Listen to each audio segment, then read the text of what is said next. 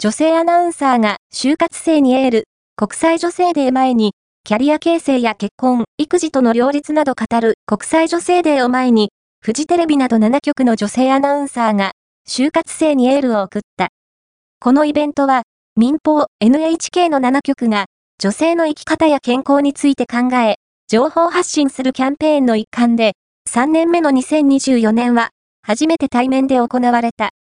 女性アナウンサーたちは、自分らしいキャリアの作り方や結婚、育児との両立などを、自身の経験を交え、これから将来を選択する就活生に向けて語った。